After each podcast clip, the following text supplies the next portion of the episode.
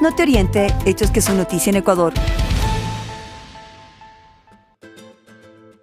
El ministro de Producción, Julio José Prado, culpó a la disuelta Asamblea Nacional de mayoría opositora y a las protestas acontecidas del año pasado de que la inversión extranjera no haya alcanzado las expectativas. Las protestas ahuyentaron las inversiones en Ecuador debido al alto riesgo país. Esto se ha compensado con la firma de tratados de libre comercio para equilibrar la balanza respecto a vecinos como Colombia y Perú.